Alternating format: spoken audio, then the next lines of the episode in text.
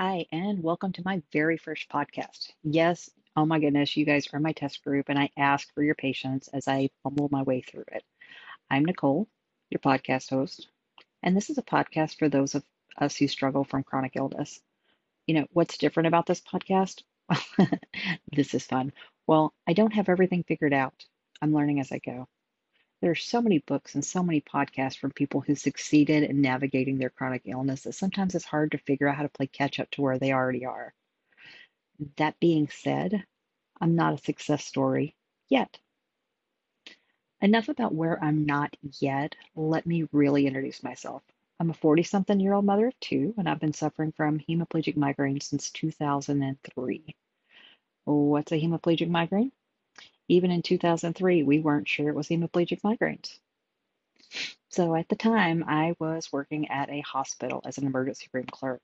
I was really close with the medical staff, as you can guess, because I like to talk and God, I love getting to know people. I find people completely fascinating and it's just so much fun for me.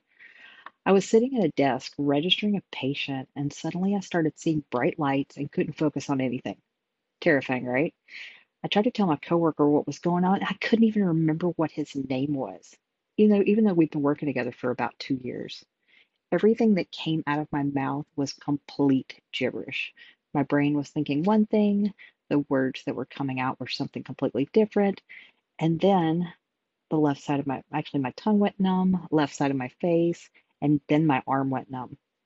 Of course, I grew up in a family where my mother was a nurse. And so my first immediate thought was, oh, dear Lord, I'm having a stroke. I was 23 at the time. A coworker that I couldn't remember his name at the time jumped in and grabbed one of the nurses. They immediately put me back in a room. The, the doctor was one of my favorite people ever. He was charming, witty, and just really smart. And I felt like I was in really good hands, and I was right. So, after a whole lot of testing, he came in and said, I'm glad that I was working tonight because I know a lot of doctors don't get this, but these are atypical migraines. And I happened to see them when I was in my residency. You know, it was really nice to have a doctor right off the bat totally get it. And as a little bit of a side note, I realized how lucky I was to have my first experience with chronic illness with someone who's seen it before. It's always a hit or miss now if you'll find a provider who understands or even believes you. And trust me, I have been through so many times at the emergency room where people just look at me like I'm completely crazy when I explain my symptoms and it's not a stroke. So I totally get you guys out there if you've had that experience. I didn't have another episode like that for quite a while. Um, I thought it was a one time thing. I didn't have another episode for another couple of years. Uh, throughout the past 23 years, they've gotten worse and it happens more often. Sometimes the episodes can last hours, and the longest I've been out with an episode was actually a month and a half. You know, it's always a mystery what my body's going to give me. With chronic illness, I think the worst part for me is the inability to really plan things. You feel like you're unreliable. I've spent my entire teenage and adult life trying to be that reliable person. I put so much time and effort into results and figuring out how to do things better.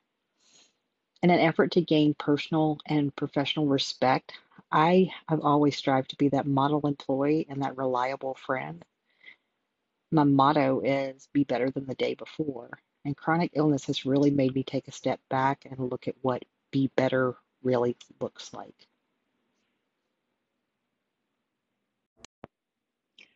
So, really, this podcast is a journey of self discovery, learning how to live life differently and the real struggles that come with chronic illness. I'm recording this podcast because there are times that I feel very alone in this.